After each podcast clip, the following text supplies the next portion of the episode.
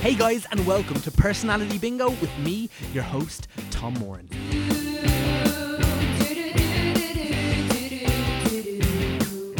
So, this week on the podcast, we have Mark O'Halloran. It's episode number 20, and I could not think of a better guest to bring you guys. Mark is an actor and a writer from Ireland who you'll probably best know from Adam and Paul, the film which he starred in and wrote. He starred in it alongside the late, great Tom Murphy, and it was directed by Lenny Abrahamson, who has since gone on to do such brilliant, brilliant things. You'll also know Mark from Garage, which he wrote the screenplay for. Uh, the screenplay for? He wrote the screenplay for. And you'll also know him from Halal Daddy, which is on the way out to cinemas very soon. You'll see it over the summer. Uh, he's in that, and he was also part of the creative process of it. Mark is just a smashing uh, writer and an actor. Also, his film Viva. I- I'm not trying to butter the guy's bread, but he is really one of Ireland's um, best writers, best actors. Uh, I implore you to.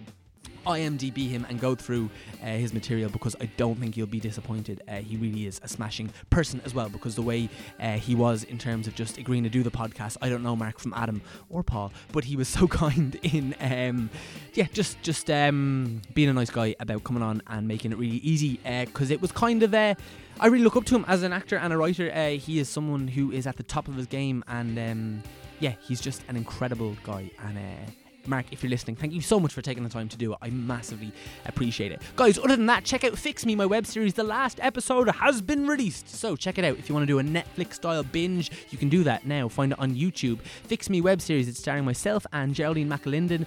Uh, it was made by my little brother Ben uh, and myself. Uh, we made it with one camera and two iPhones. Uh, and I think you guys will really enjoy it. So please check that out. Uh, Fix Me. If you are here to listen to Mark O'Halloran, which you all are, but if you were here for the first time, check out our back catalogue of episodes. We've got some smashing people on. We've had some smashing chats, and uh, I would love if you subscribe to stick around because uh, this podcast is on the up and up. Dare I say? Yes, I dare. It is on the up and up. We have some unbelievable guests lined up. Uh, I'm really excited to bring them to you, uh, and yeah, I think we've got some great stuff there, and I think we've got some great stuff lined up for the future.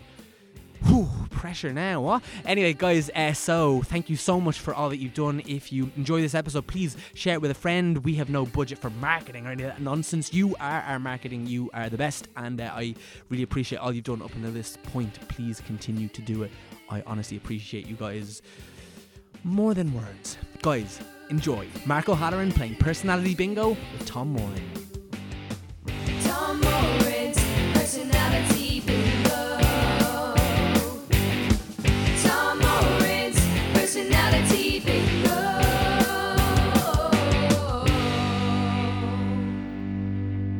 Mark O'Halloran, let's play Personality Bingo. Yeehaw. All right, let's do it. Okay, so I'll give you a quick explainer of how it works. So I'm going to put 60 minutes on the clock. Yeah. Uh, then I have a ball here with 60 numbers in it. Uh, a, a cage of balls, I should say, and then I have 60 questions in front of me, so they correspond. Yeah. Uh, now I've given you five numbers here. Yeah. Would you mind reading out the five that I've given you?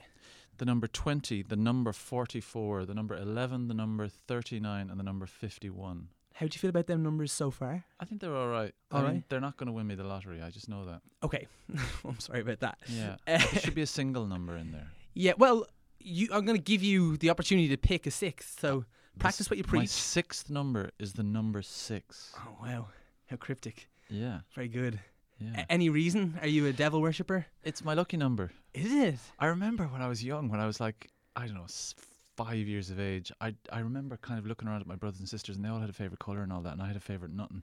And I remember going, I'm going to have a favorite number, and Yeah. my favorite number is going to be uh, six. But I've kind of, I kind of, I think about it in my head as being my lucky number now. Yeah. Are you are you into that kind of like um No, not superstitious? I don't walk onto ladders for practical reasons, uh, and uh, I do salute magpies. But there's something, uh, you know, you know, you know, if you salute them, I don't know that's what they do down the country. That that Yeah. they, that, you know, it's showing them respect or some kind. Mm, mm.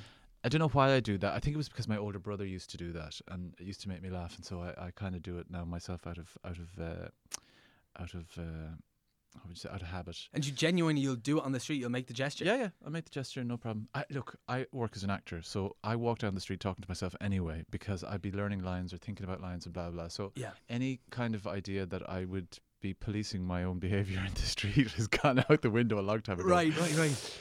I'd be having full blown conversations with myself. Or when you're learning lines for the theatre, like you are running lines, and I shamelessly do it on the bus and everything. So um, Yeah. So the saluting of birds really is is the least of me worries. Yeah, okay.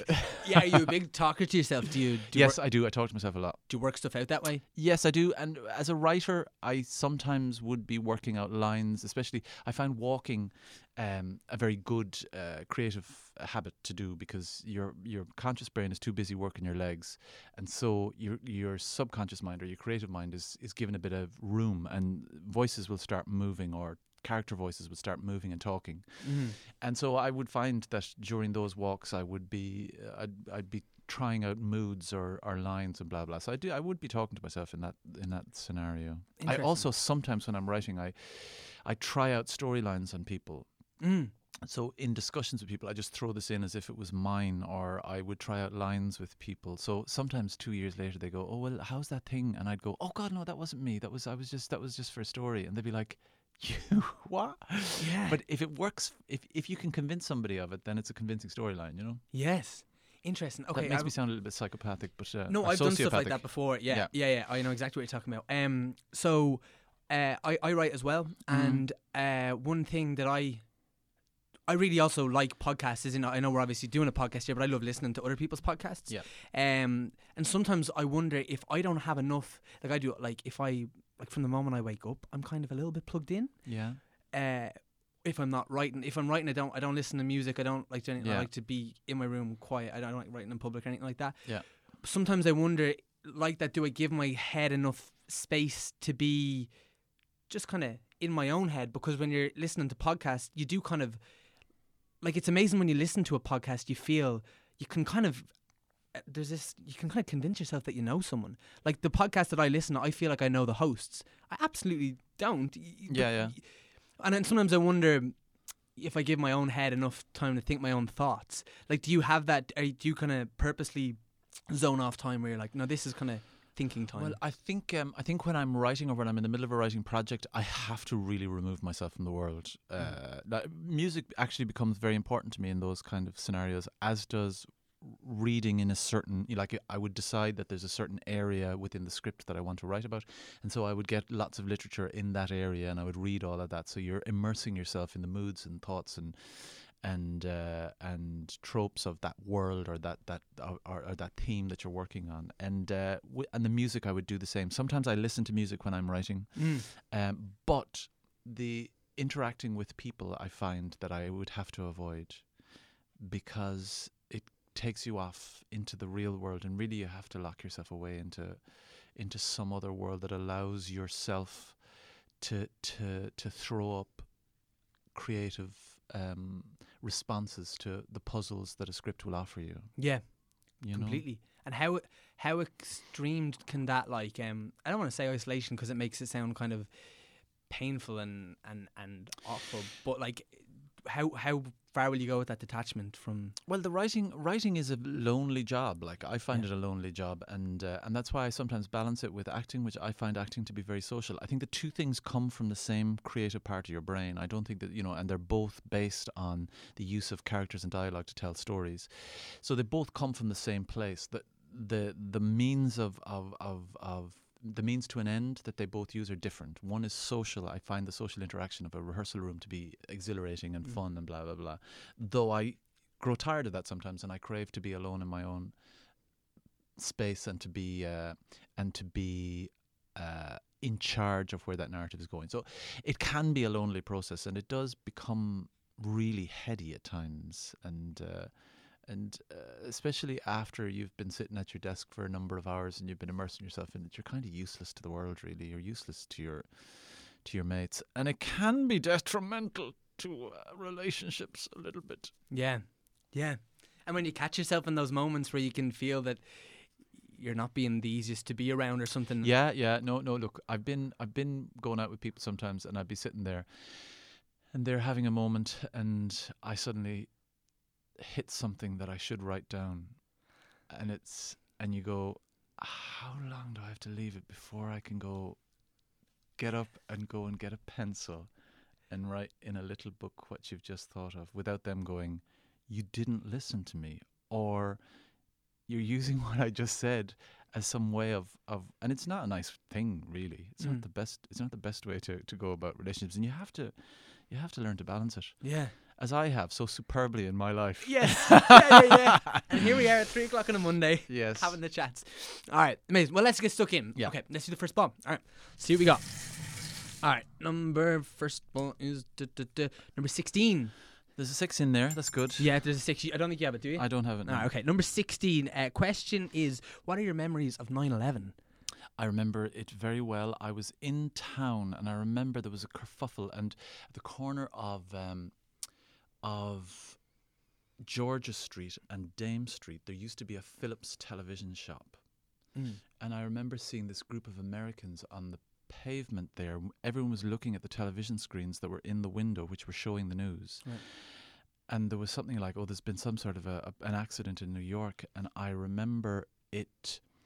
Um, standing looking at the television sets and it showed one of the planes going into one of the towers and I remember the gasp from this uh, group of American tourists who were who were standing on the pavement and I was like oh my god and I went home that day and uh, I watched it on the television and I did really feel as if the world had changed I was very frightened I have to say Mm. um, subsequent to that though subsequent to 9/11 Yeah. The Christmas after 9/11 there was this young man came from New York to get where he was living to get away from 9/11 and all the repercussions he was living in the Lower East Village and we met and I was together with him for for like 4 years afterwards Really? so 9/11 inadvertently brought us together but he told me these amazing stories about it about around the street where he lived like being caked in dust and pages from the the, the towers that were on the ground near where he lived and yeah. and the effect that it had on on the city it was quite quite a it's quite interesting Yeah. and horrible Yeah, my, my my friend like that lived in, in, in New York City in Manhattan, and he had a friend uh, who was going to work, I believe, and they had these stands I think that opened up from the ground, and they'd open up and they become like a newspaper stand on the Yeah. street. And when the terror went in, they they didn't. Or, sorry, when the plane went into the tower, they didn't understand at the time, and it was just clouds of smoke and dust and running, screaming people. And it was literally the the stall owner and your man, and he, they said, "Come here." They both jumped into the thing. They folded it over because they thought the world was ending, mm. and they folded themselves into the ground, and like for like 24, 36 hours, something like that, like in a little.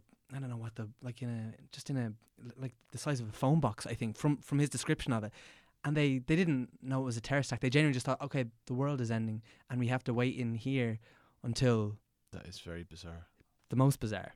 But uh, it was just it's it's like getting into a phone box on on uh, on I don't know Camden Street or something Yeah. waiting there Yeah. while the while the while the, the world ends But this folded into the ground, so they were like underground for like 36 hours in the aftermath, and they didn't. And then when they came out, people were like, "Yeah, it was a, a terrorist Mm. attack," and we know it was like a man-made thing. But they just thought, "Oh, the world is like exploding." I remember watching television when I got home that night, and they were showing just live streams of interviews of people coming up from from down from the big massive uh, cloud of, of dust and debris that has hung over the lower. And there was this guy whose face was covered in in dust, and they said, "What he said, don't go down there. It's black like snow down there." And I remember thinking, God, the whole world is turned upside down, or even metaphor is turned upside down. Yeah, And uh, and subsequently, I've always tried to get hold of that section of interview, and I've never seen it ever since. And I wonder, perhaps I invented it in my head, Mm. but I did. I do remember distinctly seeing it. yeah. It is. It is one of them moments you'll never, Mm, you'll yeah, never yeah, forget it. for sure. It's amazing. Anyway, okay, let's go on. What an interesting way to start. Just like diving right in there at 9/11. Yeah, Anyway, I'm glad some good came out of it, and you got a relationship. I got a, I got a fella out of it. Yeah, yeah, that's all right, isn't it? so what you're trying to say is you're glad 9/11. Catastrophe can bring us together. Is what I'm saying. Good. That's yeah, better. It's it, it shows the strength of humanity. Ah, see, that's a good spin to put on it. That's a good spin to Yeah, put it. yeah. okay. Uh, all right, here we go. Number 14. Do you have that one? I don't know. All right, no worries. Number 14 question is How do you feel about the word millennial? Millennial, I just have, I just, it usually invokes the same response to me as virtue signaling and all of those kind of just rubbish trigger words that people use because they're not thinking, they're just being glib. Uh, Mhm. I, I have no relationship with it. It's just, it's nonsense. Yeah. Yeah. Trying to make vast generalizations about a whole generation of people is a stupid idea anyway, so you shouldn't do it. So you should never use that word. Yeah. It is an awful word. Yes. Maybe I should get rid of it out of the game. Get rid of it out of the question. game. Maybe yeah. Maybe I'm I completely object to that question. All right. Well, no, it is. It's it's a it's a very interesting word. Like it's not actually. It's it's a really boring word, and No, it's sorry. and it's been used by people who don't think. They think they can like, they can score points by saying, "Yeah, the virtue signaling millennials," and you Mhm. go, "What what actually are you talking about? mm, What are you talking about?" mm, Um, uh, you're not making any point. You're just jabbering on, and you should shut up yeah, yeah, until you've something actually an actual genuine observation to make yeah. that's based on reality or that it's an interesting perspective. That it's just it's a rubbish word. It is a rubbish word. Take back that it was interesting. Yeah, I wanted to say like it. I just slayed you. You did, yeah. I, I, but, but no, you're completely right. I mean, it's like provocative when you when you see it because yeah, inevitably when you read like, but it's it's that thing of like it's a it's a headline word. It's like used in headlines because it's complete clickbait. Yeah. Because you can find yourself wanting to click onto it and just go, what nonsense is this going to be? Well, there was a whole. It started with Generation X and all of that sort of stuff as well. I mean, it's just an advance on that. Yeah. You know, like um, and all of the vast generalizations about gen- Generation X were rubbish as well. You yeah, know. yeah, yeah, yeah. It's very boring. It is lazy. It's Yeah. very lazy. All right, let's go on. All right. Um, number twenty-one. I don't have that one either. You see, it's harder than it looks. What do I win if I win the bingo? Oh, sorry, I should have told you that. That's like crucial, although no one's ever done it, so I kind of like neglect to mention that Yeah. detail. But you get to ask me uh, any question that you. so I don't win a want. thing. Well, I mean, you win like a secret from my life potentially. Okay, go on, go That's on. priceless. Ask me the question. Mark Jesus. All right, number twenty-one. Um, what's your opinion on Dwayne the Rock Johnson? I have absolutely no opinion on him whatsoever. Although I think he seems to be a nice person. Yeah. I've never watched any film he's ever been in. However, he's the, the highest grossing actor in the world Yeah. for years now. Yeah. And uh, um, which is interesting because uh, he's not the greatest actor in the world, is he? No. I don't know. I've never seen his film. So I, actually, that's me making judgments. And I No, don't no, know. no. I think no. He's. He, I've seen a lot of his films. He's. I wouldn't say so, but uh, yeah, he's an incredibly driven guy. In, incredible rebranding himself. He was a wrestler. Yeah, You yeah. Um, I didn't know that. Yeah, he was the biggest wrestler in the world. Uh, I think he described it when he described himself. I think he was described as the most electric star in sports entertainment. He was a wrestler in the WWE. He probably had interactions with Trump actually in that whole because they were all in, like Trump had dealings with that. But anyway, um, and yeah, he got to the top of that, and then he, I guess, like Branched out. yeah, because I mean his body was probably going to give up. Like I mean, this he's a huge man, but the Yeah. physical demands on wrestlers I think is pretty incredible. I'm sure they're all on.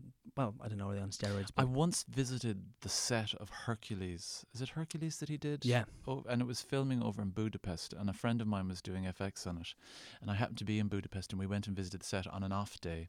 So I visited all the sets that were there. Um, so I'm kind of connected to The Rock. yeah. it's an it's an We're achievement. practically buddies. yeah, it's uh, it's an achievement how you haven't seen one of his movies because he's in quite a lot.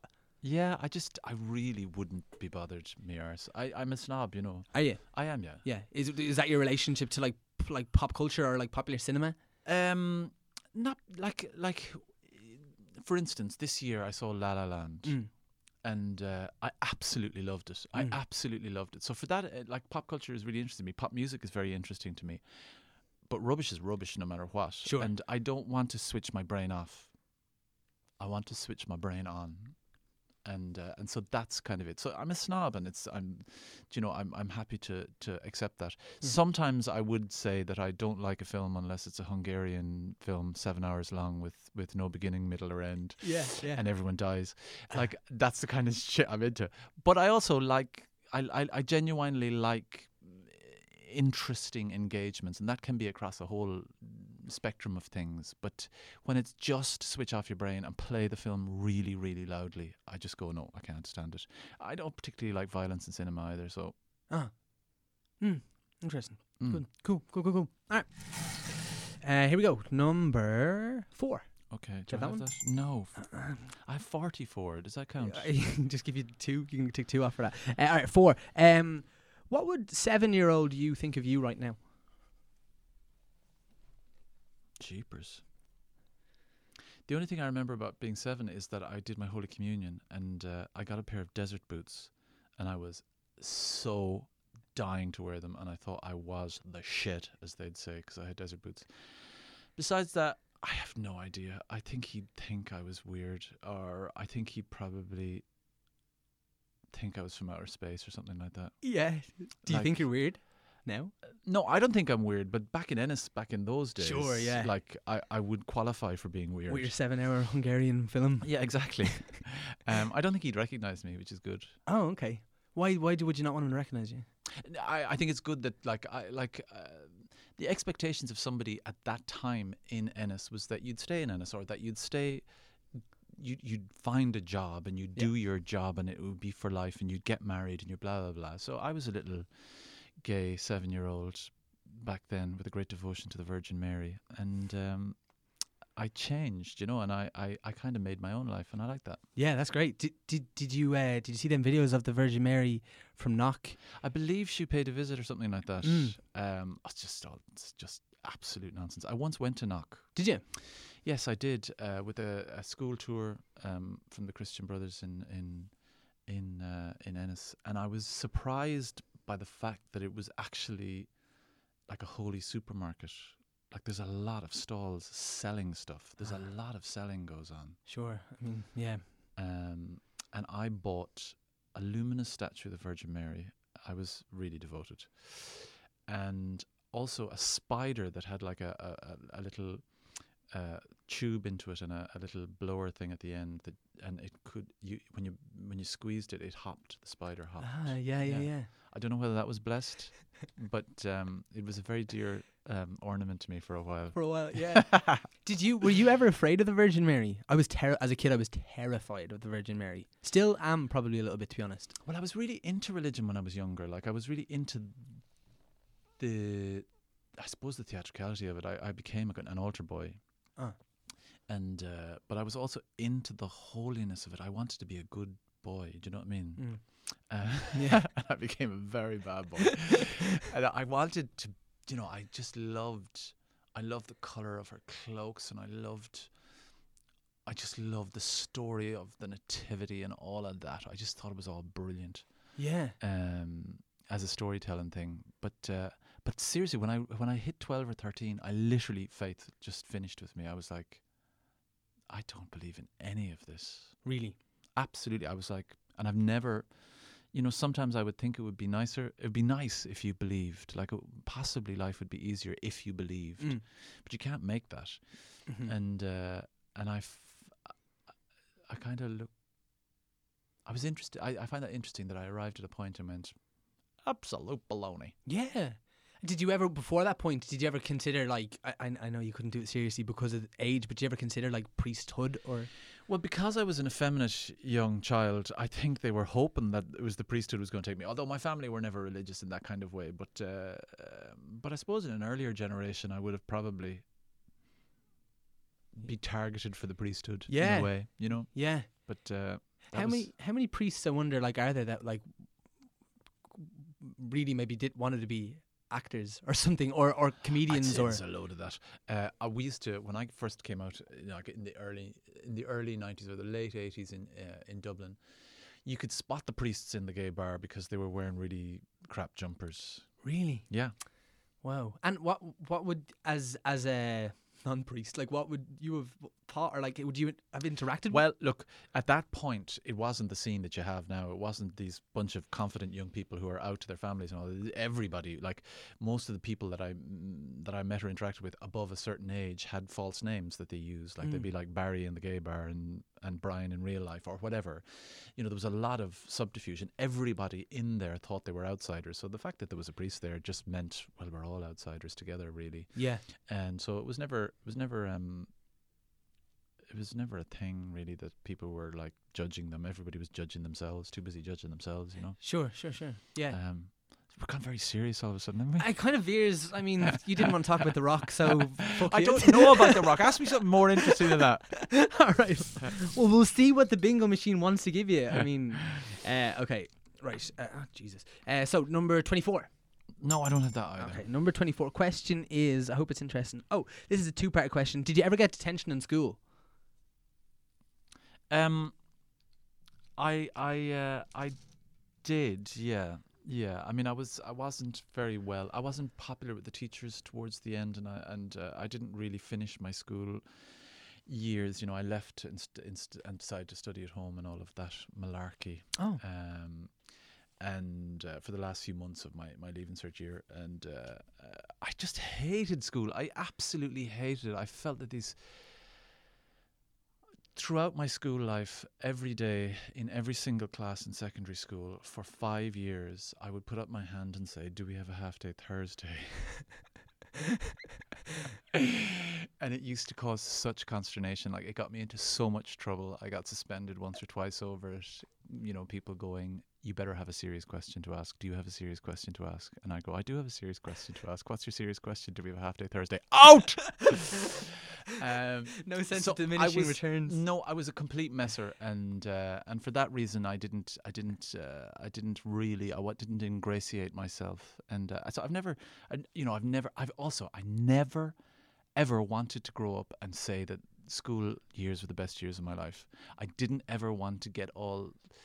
Uh, what would you call it? Uh, sentimental about, uh, oh, we've got our, our 10 year reunion or our 15 year reunion or our 20 year reunion. I've never been invited to a reunion and I've never been to a reunion so like I kind of and I just was sick of it. I was sick of them. I f- you know I was I found that it, I thought found it stultifying, and I was dying to get out of there. Yeah. Right. Yeah, And that, and that so the last few months that was it. You were just like, I'm. I was done. Done I was like, yeah, I'll go and study at home. Do you remember what you got detention for doing?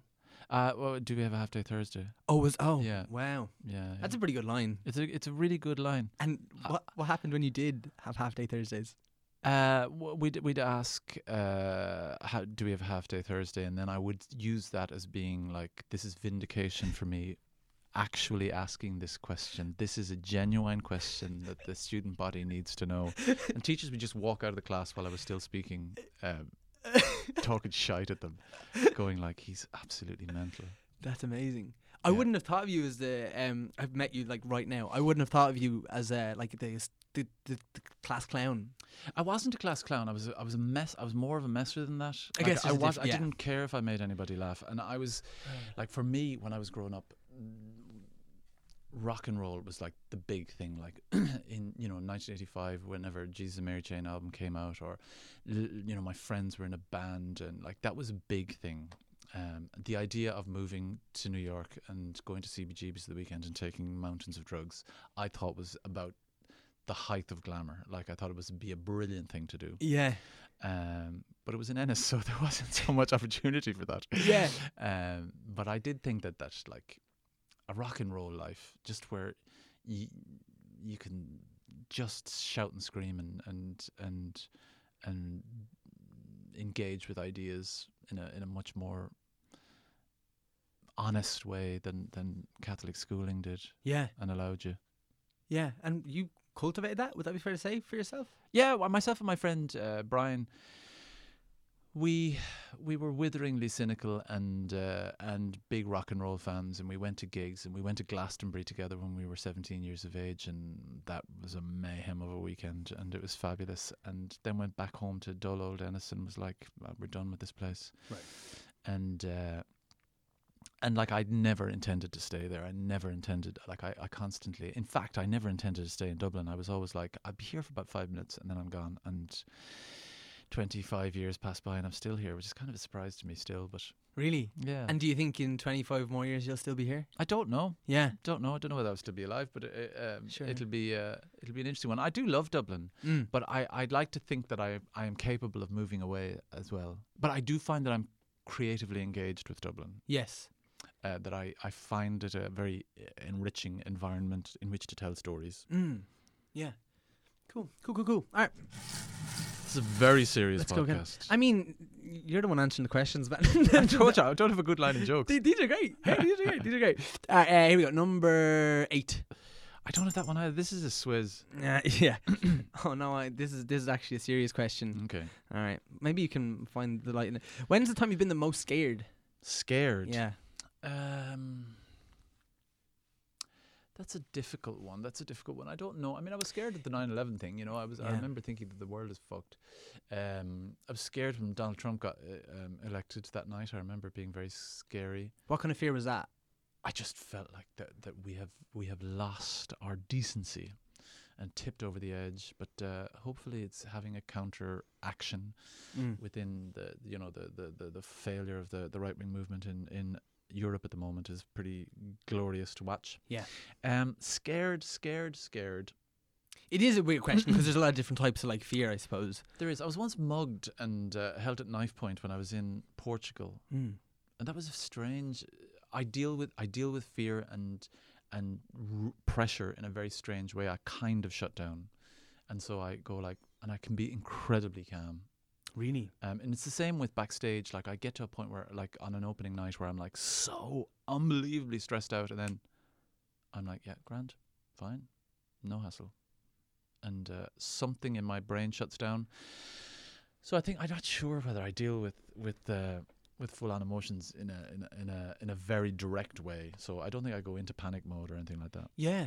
That's an interesting. Have, you ever tried to track it back, like wh- how that happens, that, that shutdown or that? No idea. It's really interesting. Yeah. Like, do you find it more of a help or a hindrance? Well, sometimes I also think that, that my outward, ex- my exterior um, um, um, um, presentation to the world is not connected to what I'm feeling inside sometimes. Oh. So I can meet people and I would be in full on panic and depression mode, and they go, You're looking well. Oh, you're so calm. You're such a calm guy. And I'm like, I'm screaming on the inside. and so I think that's, I'm very interested in, in that, but I don't know how that happens. Like, Yeah. I'm still feeling inside total panic, but I don't know why people think I, I feel like jolly and relaxed on the outside. Yeah. I, I, yeah. That is interesting. That's like a weird superpower. Yeah, it is. Yeah, Yeah. Okay. All right. this better be one of my numbers. Yeah. Oh, yeah. You still haven't got one, have you not? No, Oh, well. it's not looking good, is it? Uh, no. Wh- wh- Where? No. Come on. No number will come out for me. There Do it is. Artificially. It just wasn't coming out. All right. Here we go. Number 51. Yes. Oh, wow, look. excellent. There you go. Law of attraction. Fair play to you. Number 51. Um, uh, happy or sad? Tell us about a moment in your life you'll never forget. Okay, I'll tell you. Uh, this is one professional. It's really happy Great. memory. We had filmed Adam and Paul, and uh, it had been this kind of weird journey where, like, I accidentally got commissioned to write Adam Paul, and I accidentally wrote the script, and it accidentally got made, and I actually was accidentally in it. I wasn't supposed to be in it. Blah blah blah.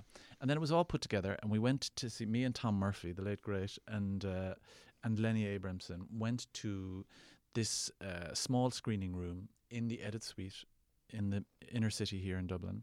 And me and Tom and Lenny and one or two others sat down and watched it. And I watched the film.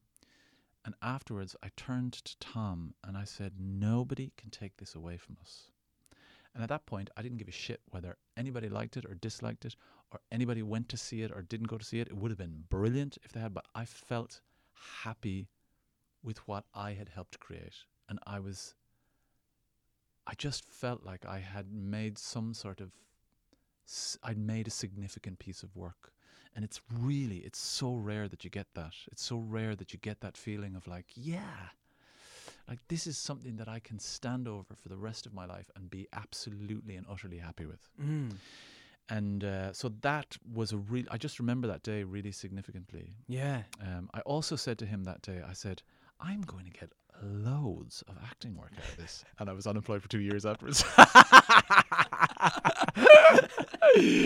Wow. Which is Buwakasha. Uh, and come here, do you think that like okay, so you said like a lot of those accidentals fell into place to make that happen. Do you think that you could have had that same overwhelmingly happy feeling if one of them hadn't, for example, if you had been cast in uh Conor McPherson script. Do you know what I mean? Or if you or if you had written a script and Tom Vaughan-Lawlor had played the part. Do you know what I mean?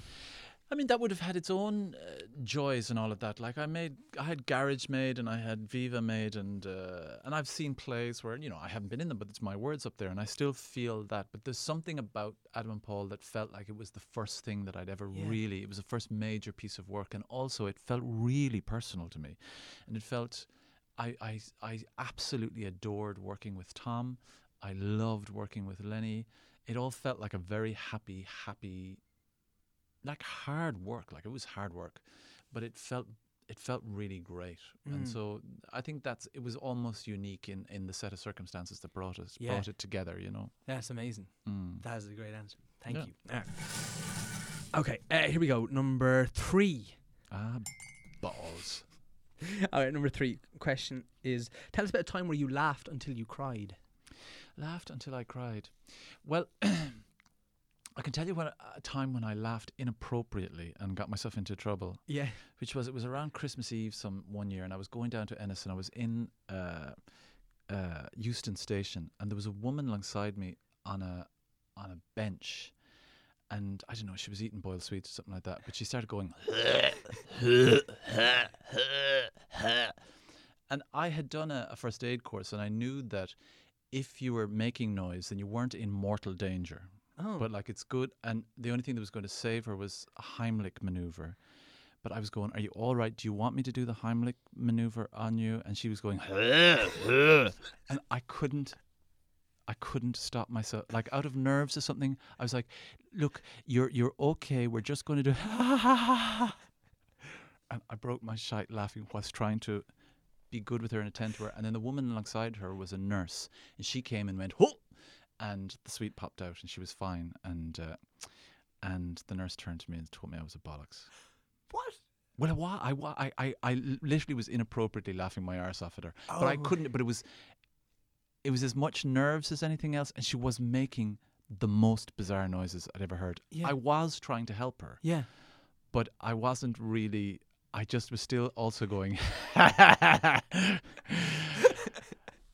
I'm not good in those situations, and I do know that I was in the wrong, but I couldn't stop it. It was a nervous reaction, I think. So that that's that's my answer to that. Yeah. Yeah. Nice. I, I in my head you're the good Samaritan if it's any consolation. Yeah, Yeah. Okay. yeah. All right. Here we go. Uh, number One 40, fell out there. One, one fella. All right. We'll go this one first. Okay, yeah, yeah. This is number forty-four. I got it. I got 44. Oh. Wow. Okay. and everything changed. Yeah. okay. Number 44. Um, if you weren't Irish, what nationality would you like to be? um, I'm currently learning Spanish, Mm. so perhaps, perhaps I'd like to be Spanish because I could practice my Spanish. That makes no sense whatsoever.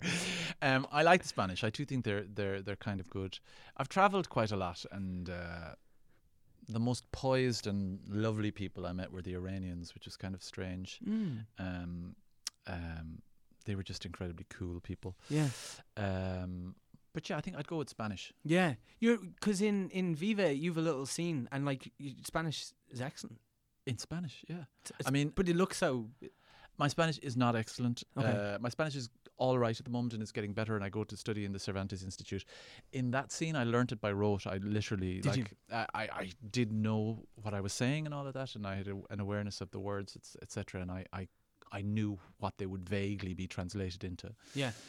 But uh, I, w- I'm, I'm not fluent by any stretch of the imagination. But I would like to over the next few years get there. Yeah. Um, I love learning a language, and I, I'm so late. Like I'm, you know, 47 now, and I didn't start learning it until three years ago. Mm. But I absolutely love learning a language. I wish I'd, I'd engaged with learning languages before this. Yeah. Because like. It, th- you know they say that like it is so much easier when you're like at that like school age like your brain Yeah. is just like a sponge. Have you found it tricky to pick up a new like to pick up Spanish? I Did you suppose? just call me old? Yeah. How effing dare you? I mean, Um, no, I I found that um, I found that I just I just was in a mood to, to do it. I, I I'm not the greatest academic person in the whole world. I really the only way I learn is by doing something. But sitting Mm. at home and academically going through books, it's not my thing. I I, I don't learn that way. So um, so I I, I, I have I found it kind of tricky. I you know I haven't done an an exam you know since I was in my secondary school. mm. So I found all that was kind of weird, and uh, uh, but I I love it, and I love I love in, investigating words and the similarities between words that cross over. Like there's a great crossover between the two languages, etc. yeah. So I find all that very interesting. Yeah, cool. Yeah, Yeah. yeah, very cool. All right, let's begin. Uh, okay, number sixty. Oh, No. No. Okay, number sixty. How many points did you get in your leaving cert? have no idea. No. I do. I got five honors, How many subjects did you do? Like seven. that's very good. That was good. Yeah, yeah, yeah. I was a good ish pupil. Yeah. Uh, I didn't ever try really hard. Yeah. I did. Si- I sat an eighth subject. I sat home economics because I was studying biology, Ah. and half of home economics is biology. So I sat that subject, not having studied it, and I got an honour in it. Really? Booakasha. Whoa. You d- off your own accord, you just said that that, that would make sense. I'd heard that it was a thing that people could do, and if you learn, if you're very good at biology, you'd be able to practically pass it. Uh, this was back in the day, so that's the way they would organise it. So I remember talking about I don't know the life cycle of the liver fluke or something stupid like that, and then doing a, a question on the making of curtains, Yeah. which I used to just sort of made up. yeah, yeah, yeah. Um, but I got an honours. I got a C in my home economics. That's great. Stood me in great stead to this very day. Very good. Yeah, Well done. yeah. Oh, we'll talk about that after, maybe. All right. Okay. Uh, number fifty-nine. No, Okay. Number fifty-nine. Um, when was the last time you wrote a letter? There's a question now. Um, I once, I once last year wrote a snotty letter to my neighbour Mm. who had the habit of tidying their flat at four o'clock in the morning, like Hoover music. They wore headphones then sometimes, and then used to just sing, so you could hear them going la la la la la whilst what was no. going on, or the moving of furniture around, and. Uh, me and another neighbour were like, "She is driving me mental." So I wrote her a letter. Wow. Yeah, And you've since vacated that. I left that apartment block. Is there a No, there's no reason. There's no Okay. there's no crossovers. Did you did you know the neighbor? Like, would you have known them to see? I know them to see them. Yeah, Yeah. This, the whole etiquette of, of apartment living is difficult. You know, Yeah. you kind of have to. I always find there's a cut off time in the evening where you don't turn on your washing machine or you don't. You know, it's it's you know it's good it's good neighborliness. Like after ten o'clock, don't turn on your washing machine. Yeah. Or you know, turn down your music l- later on at night or blah blah blah. So so I'm a kind of a stickler for that. Yeah. I kind of like don't invade my space. I don't invade yours. Yeah. No, that seems fair. That I, Yeah. I feel you're within your right. All right. Okay. All right. Number forty. Uh, I don't have that number either. Okay. Number forty. What are your thoughts on James Blunt? Um, I think the music is an abomination. Um, like that one, Ya Beautiful. Um, it's just a song about about perving on somebody in the underground. Yeah. And um, so I don't dig that. And the the video for it was just incredibly weird. Oh, was he naked in? The He takes off all his clothes and, and basically commits suicide. Yeah. Like he throws himself off a cliff yeah. while singing "Ya Beautiful." However, as a person, he appears to be incredibly nice, Mm. and and uh, like he's very funny on Twitter, He and is. Uh, and he doesn't take himself too seriously and all that. I just don't dig the music. That's all. But you know, I I do wish him all the well in the world. Good. James is a big fan of the show. Is he? Yeah, he Hi. James. Yeah. oh, whoa. Uh, did you catch that? I did catch that. Whoa. Are you like a cat? That was amazing. Congratulations. Uh, B two. They have B for bingo. Anyway, number two. Uh, I don't have I don't have number two either. Okay. Um, do you consider yourself an introvert or an extrovert? I consider myself an interesting mix of the two. Ooh, interesting, you? Yeah. Very good. Um, Sorry. you absolute prick. But anyway, I find that I have moments where I, I really, you know, I'm I'm able to, to talk to people and I'm able to to do interviews like this, for instance, Yeah. or I'm able to stand up in front of an audience or blah blah. Blah. But then I absolutely crave being on my own, Yeah. and I'm happier on my own sometimes. Mm-hmm. Or when I when I'm when I don't get space on my own, I feel my brain goes a little bit ragged Right. and I need that. Now, that's probably some of that comes from I have five brothers and four sisters, and we were raised in a really small house in Ennis, and uh, and I think that that craving of space and that time to be able to think or blah blah, blah came from there. Like there was just so many people, Mm. and uh, and then also it comes from I've lived on my own for a long time, and it grows out of that, you know, Yeah. Yeah. you know. So So do you think you get your energy? Like I think that, that you do. It's energizing. that's yeah. an interesting way of looking at it. Yeah. So it would be more from being by yourself. Yeah. Yeah. Yeah. Cool. Cool. Cool. All right. We're flying through the questions, which is good. this is good. Okay. This is good. We're getting some momentum here. All right, number twenty-two. I don't have that either. All right, okay. I mean, look, we're gonna, it's gonna, it's gonna, it's gonna happen. for you. Number twenty-two. Uh, what would the title of your autobiography be? Lenny Abrahamson once told me that the, the, the, the title of his autobiography was "I Should Have Had the Scampi," which I think is excellent. That's very good. Um, I don't know. I don't know. Um, I don't think I'm ever going to write an autobiography. I don't think it'd be, I do t- keep diaries though every single day. Yeah. So I have years and years and years of, of diaries, like one big page a day of everything that happens. It is shaping up to be the most boring piece of literature ever in the whole history of Western literary tradition. Wow. And it's mildly bitchy as well. Is it Yeah. Just about like so? Would About the lady with the Hoover next door. ask, she yeah. got going over, did she? Yeah. Yeah. How dare she? I can't believe at three o'clock in the morning. Yeah. Imagine my surprise when, and uh, and then it goes through the details of my really boring life, what I had for breakfast, what I had for dinner. Uh, Mm. like it's it's really dull. And like, what's the what's the minimum amount that you will write in that per day? It's a full. You know the the larger moleskins.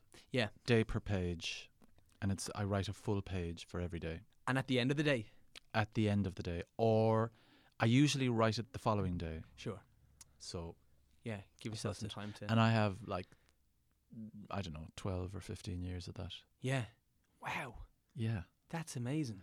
A pity the poor fool who has to go through it all when when when I pass on because I this, somebody will probably feel a little bit guilty about "Ah, actually I should read that shit. Yeah, it's like when you throw out a card from your granny. Yeah, or else or else it'll just be dumped. And Yeah. that's all right too. I use it sometimes. I do go back over things, and especially it's really interesting to observe the the trajectory of a piece of work. Mhm. So you know, because sometimes you get stuck in the middle of a script and you think this.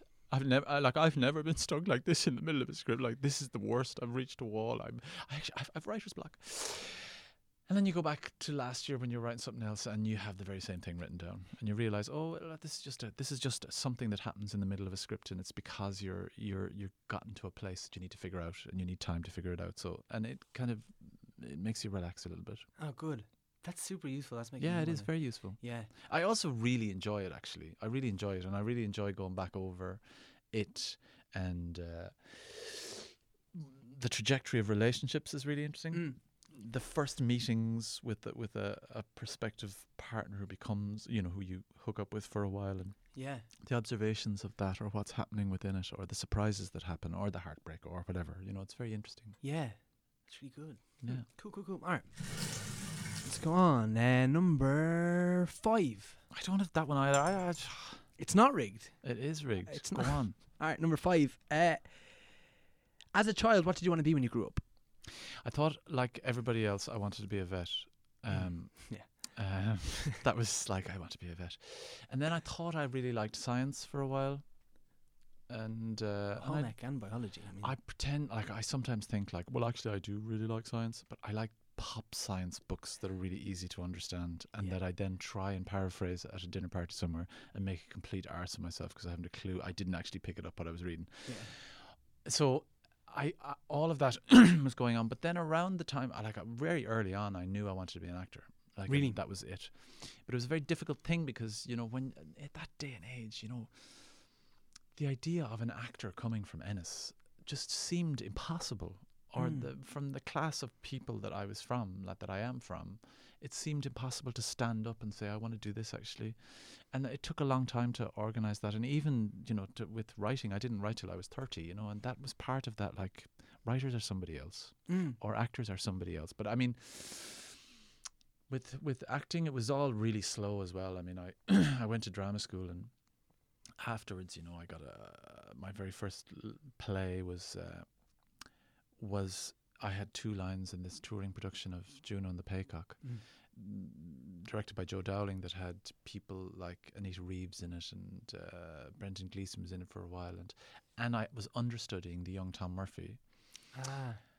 And there's something about that when I look back on it, I realized that if you want to make a career of all of this in your life, you've got to make it your life.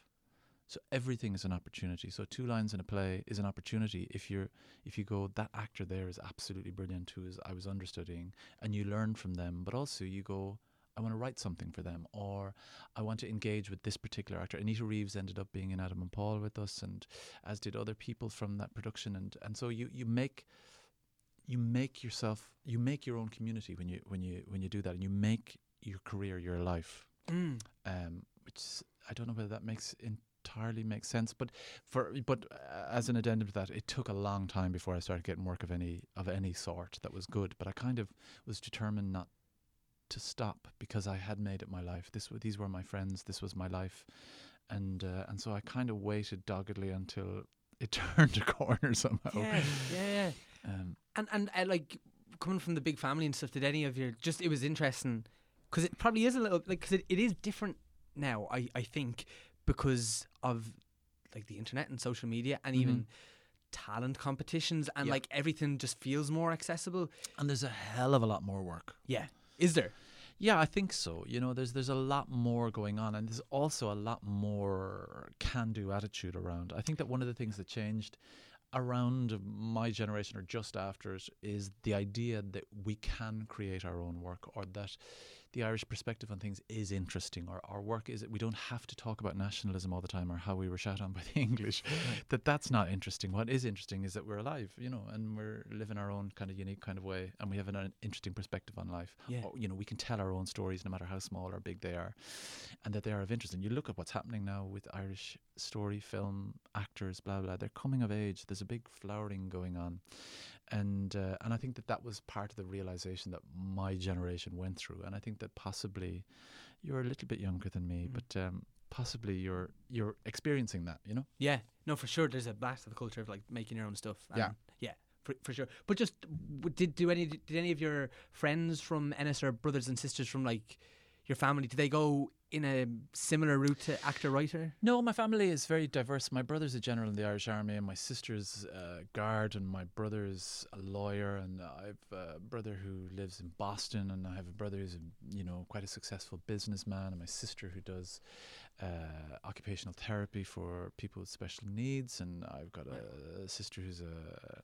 um, a, a, a teaching, a special teaching assistant within schools, and like so, there's a really diverse element. But what is always important in my family is storytelling and singing, and they're really important. And my dad was a great singer and uh, and a great raconteur, and storytelling especially is really prized in my family. The telling of jokes, being able to turn a tale, that is really interesting. Right. And uh, and so th- that's what I picked up on. Yeah, decided I'd make a living out of that. yeah, great. Yeah, yeah. All right, cool. Um, I'm just gonna do a check as well. See how we're doing. We're doing pretty good. We've got like ten minutes left. Are you cool? Superb. Yeah, yeah, awesome. Um, number thirty-six. Thirty. I don't have that either. No, no worries. Okay, number thirty-six. Um, do you have any theories on the disappearance of Madeleine McCann? No, I don't. I don't. I. Uh, it's such a hard story. It's so and and people are so. There's a lot of mad people out there Mm. who are willing to to say terrible things about that family and they Mm. just don't know. There was an interesting one a while ago. There was this internet troll woman who Sky News tracked down and uh, they accosted her outside her house and said, "You know, we know who you are. That person who runs this account who constantly say terrible things about the McCanns." And she stood there. Looking very trapped and very realizing she'd been caught, and she disappeared for a number of days, and she committed suicide afterwards. And I found that story to be like so so emblematic of of our culture at the moment. This idea that we have these secret identities that can pour vitriol and scorn on the world and hatred and blah blah blah. Mm. And then when we're caught, we know that it isn't us really, that there's this, that the shame and everything will kill us. And I think that in a weird way, that whole McCann story, the, the way that people are willing to shame them for having gone out and had a meal and gone back and checked their kids and all that, as to, I have no idea what happened to that child. Yeah, I mean, she's presumably dead, but that's I didn't know that. That's awful. There's that book. Have you read it? Um, so you've been publicly shamed.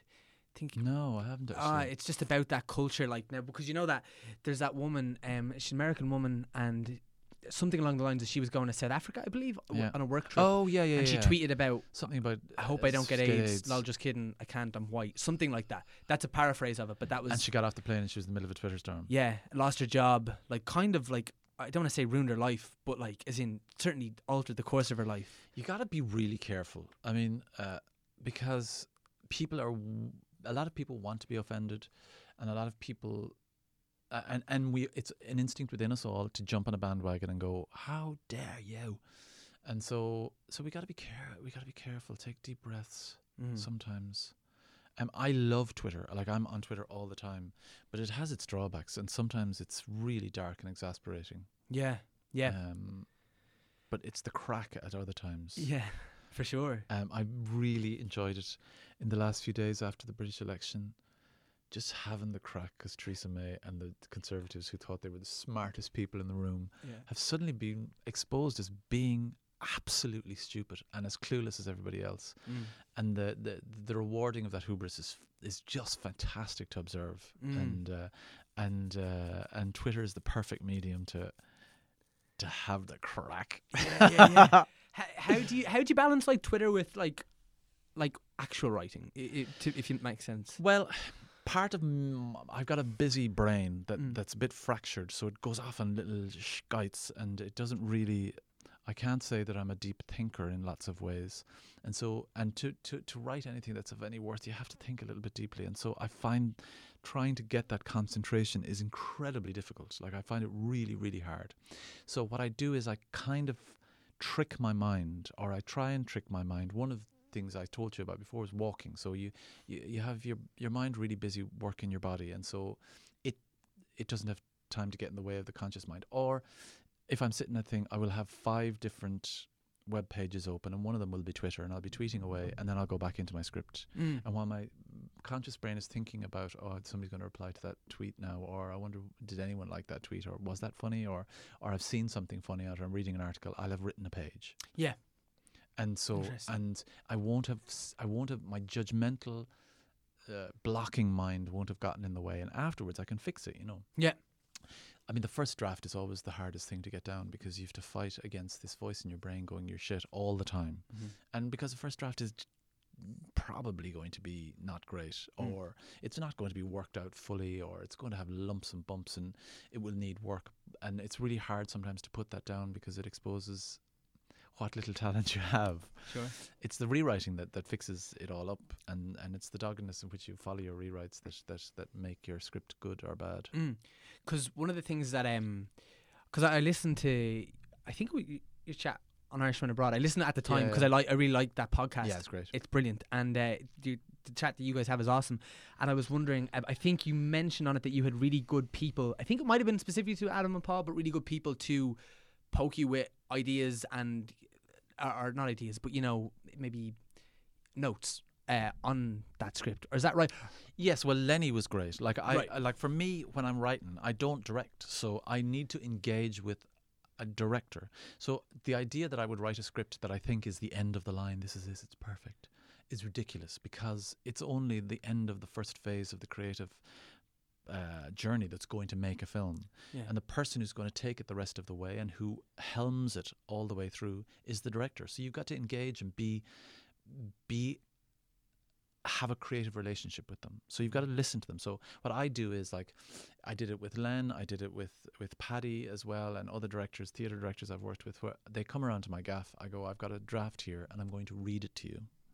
And I read it to them and you know, they will stop in the middle of stuff and I go, you know, what I wanted with that was to do that and they're going like, Well, that didn't come across and there's no way I can film something like that. Or I can't put that across in language, you know, it's a bit heavy handed or it's a bit it doesn't work for me.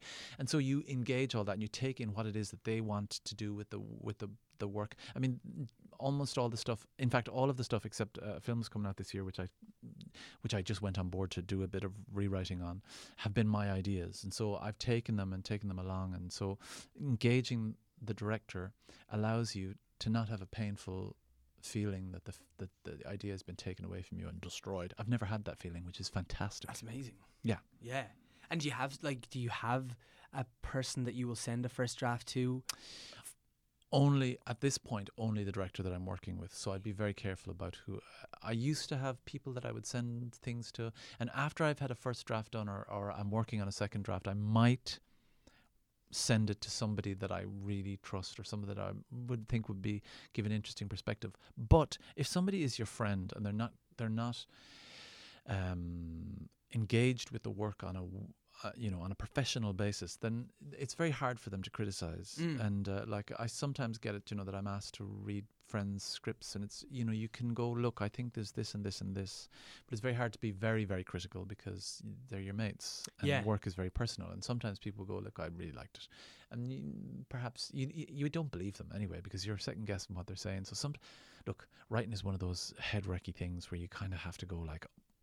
I have to believe myself. I have to learn to believe what's down on that page because if I don't believe it, then then the whole enterprise is doomed because I'm the only one who can sell it. Mm-hmm. Does that make any sense? No, I think sound- it does. I think it does. Yeah. And so, and a part of that is sometimes taking readings from people, and sometimes engaging with your director, and sometimes just trusting your gut instinct. Mm. Um, and that's not easy sometimes.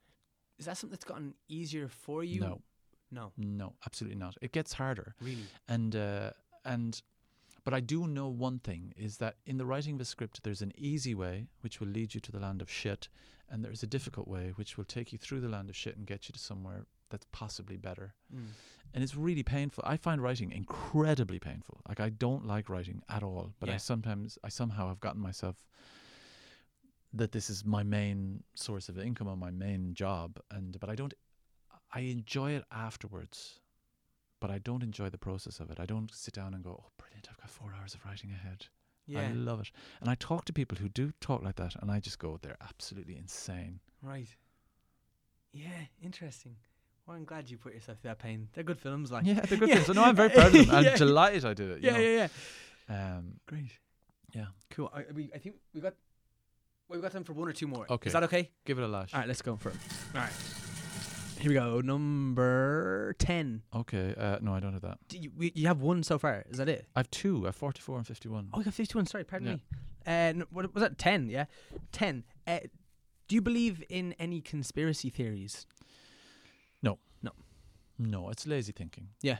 I think I also think that there's nobody in the world who's capable of pulling off this this really complicated stuff. Okay. Like everybody's thick, Yeah. including myself. Like, uh, you know, Have you always had that feeling that everyone's thick? I would love to have. I, I love reading about conspiracy theories because I think they're the crack. Yeah. But they really are, uh, and they get into dark places, like we saw with the whole election last year. The the what is that crazy pizza pedophile thing that happened in America? There's some pizza restaurant, and and a guy went and shut up this restaurant because it was they had linked it through the Podesta emails to some crazy notion of a pedophile ring, like a oh mental Oh, stuff. And and now there's a default mechanism, or there's a default sort of mode in modern thinking and internet hive mind thinking, which is they immediately go to the to the conspiracy theory, and I just I just find that incredibly lazy. Yeah, yeah, yeah. Um, there's a whole brand of journalism that's based on it. There's a there's a particular brand of campaigning journalist on Twitter. I shan't name names, but uh, I call I call this person a pseudo journalist. You know, Hmm. whose their default line is, "What are we not being told?" And I go, "It's your job to find out what we're not being told. Yeah. It's not your job to say what are we not being told. That's not journalism. Yeah. That's shitty gossip." Um, and so I, I, I kind of I, I don't dig it. Yeah. That's so true. That's just like heightening the state of like What are we not being Yeah. told? Find out. Yeah, yeah, yeah, yeah. That's that's really good. All right, let's do one more roll. Okay. This last one. Okay. Uh, okay, number. I hope it's something nice that like rounds up nicely. Probably be something weird now.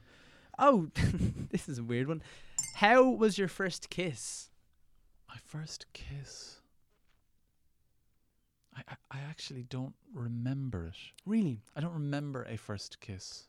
Oh, I don't remember lots of my youth. really? Yeah, so like I I I went to UCG for about a year and I dropped out after failing lots of exams. And I have absolutely no memory of it.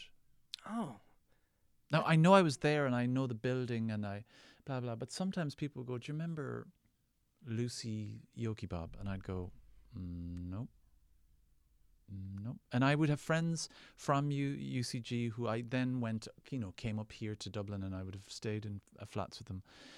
But they would kind of share memories, and I'd go like, "I I honestly have no recollection of that."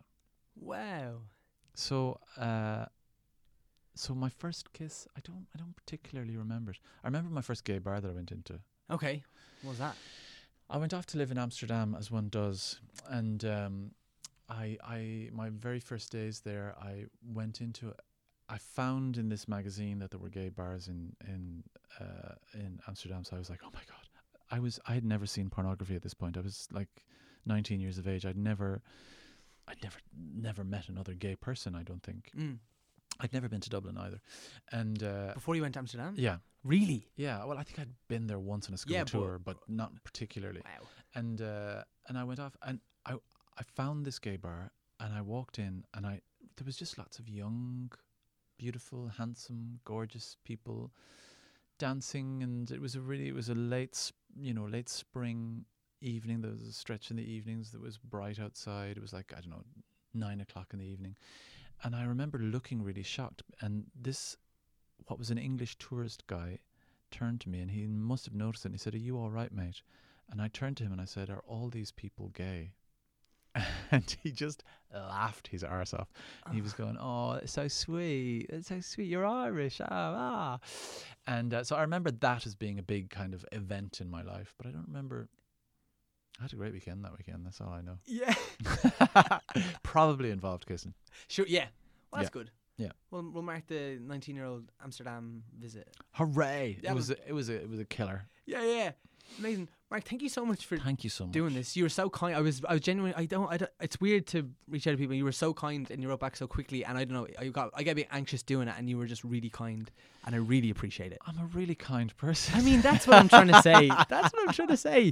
Um, is there anywhere that people can we talk about Twitter? Do you want to plug a Twitter or anything that coming up? Any films? Anything like that? I don't know. Uh, I have a film coming out in June. I, I can't claim that I was the most creative uh, member of the team. I, I kind of got on board late and it was a rewrite, but I do. I, I, I act in it. Oh, it's called Halal Daddy. That's out in June. I saw the trailer for it. Looks great. Yeah, it looks great. Yeah. it's great. It's fun. It's, yeah, it's brilliant. And your. Twitter because it's great. My Twitter, oh, O'Halloran Mark, Mark O'Halloran, Mark O'Halloran on, on Twitter. It's easy to remember. on Cool. Twitter. Uh, Mark, thank you so much.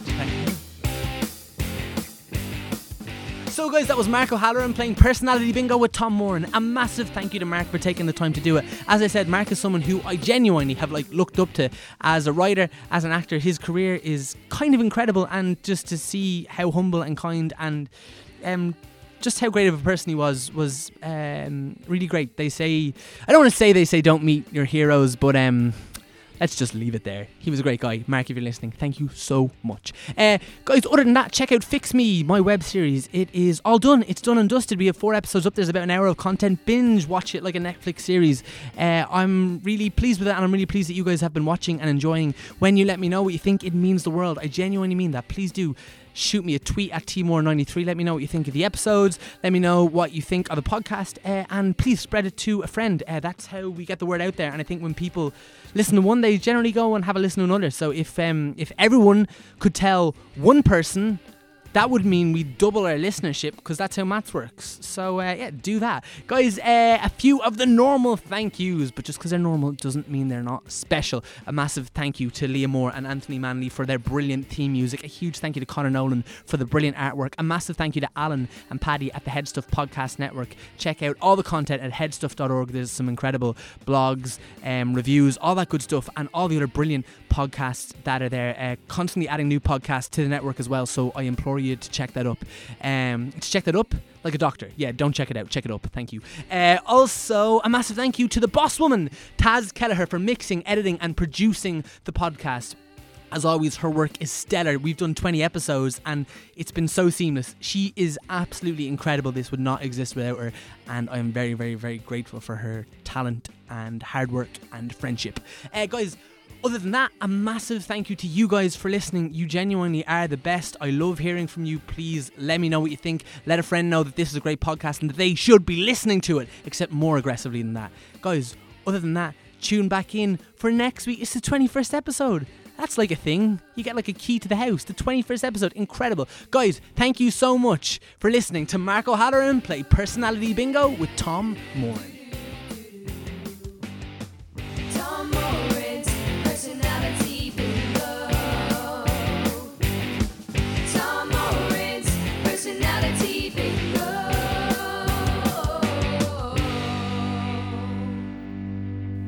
This podcast is part of the Headstuff Podcast Network.